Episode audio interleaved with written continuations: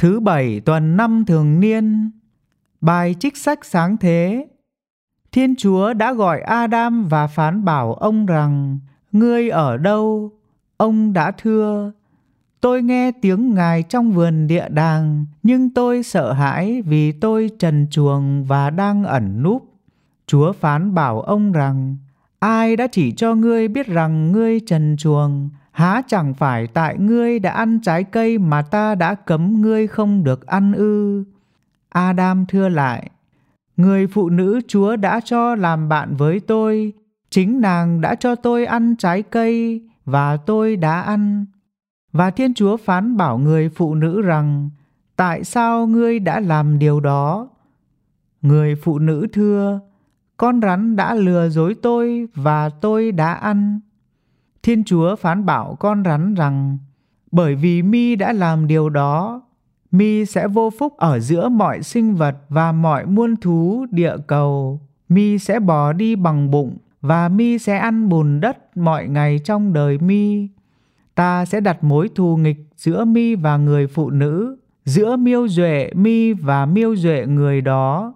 Người miêu duệ đó sẽ đạp nát đầu mi, còn mi thì dình cắn gót chân người. Chúa phán bảo cùng người phụ nữ rằng, ta sẽ làm cho ngươi gặp nhiều khổ cực khi thai nghén và đau đớn khi sinh con. Ngươi sẽ ở dưới quyền người chồng và chồng sẽ trị ngươi. Ngươi lại phán bảo Adam rằng, vì ngươi đã nghe lời vợ mà ăn trái ta cấm, nên đất bị nguyền rủa vì tội của ngươi. Chọn đời, ngươi phải làm lụng vất vả mới có ăn. Đất sẽ mọc cho ngươi đủ thứ gai góc, và ngươi sẽ ăn rau cỏ ngoài đồng. Ngươi phải đổ mồ hôi chán mới có bánh ăn, cho đến khi ngươi trở về đất, vì ngươi từ đó mà ra. Ngươi là bụi đất, nên ngươi sẽ trở về bụi đất. Và Adam đã gọi tên vợ mình là Eva, vì lẽ bà là mẹ của chúng sinh. Thiên Chúa cũng đã làm cho Adam và vợ ông những chiếc áo da và người phán, này, Adam đã trở thành như một trong chúng ta, biết thiện ác vậy bây giờ, đừng để hắn giơ tay hái trái cây trường sinh mà ăn và được sống đời đời và Thiên Chúa đuổi ông ra khỏi vườn địa đàng để cày ruộng đất là nơi ông xuất phát ra. Đó là lời Chúa.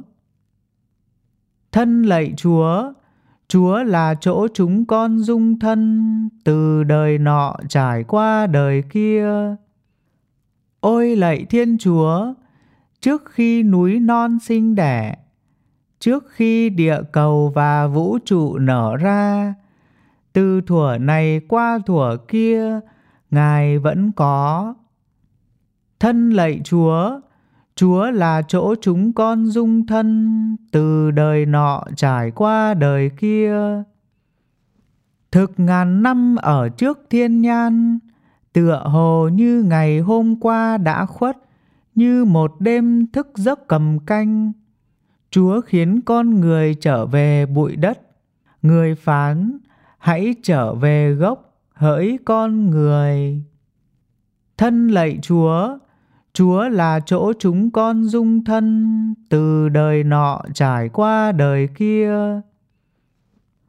Chúa khiến họ trôi đi, họ như kẻ mơ màng buổi sáng, họ như cây cỏ mọc xanh tươi. Ban sáng cỏ nở hoa và xanh tốt, buổi chiều nó bị xén đi và nó héo khô.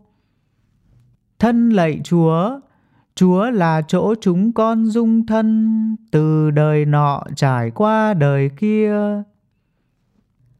Xin dạy chúng tôi biết đếm ngày giờ để chúng tôi luyện được lòng trí khôn ngoan. Lạy Chúa xin trở lại, chớ còn để tới bao giờ. Xin tỏ lòng xót thương tôi tớ của Ngài.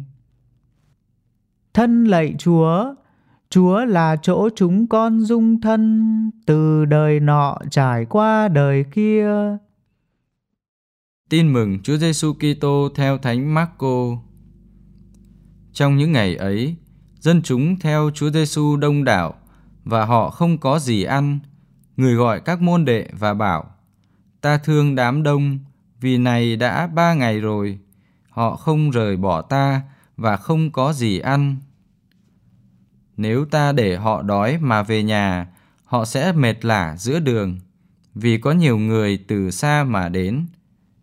Các môn đệ thưa, giữa nơi hoang vắng, giữa nơi hoang địa này, lấy đâu đủ bánh cho họ ăn no?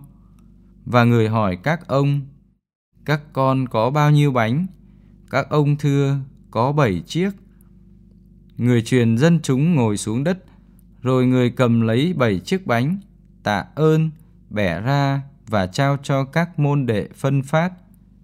Các ông chia cho dân chúng, các ông còn có mấy con cá nhỏ. Người cũng đọc lời chúc tụng và truyền cho các ông phân phát.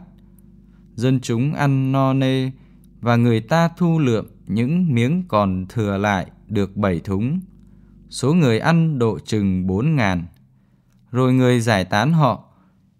Kế đó, người cùng các môn đệ xuống thuyền đến miền Damanutha. Đó là lời Chúa.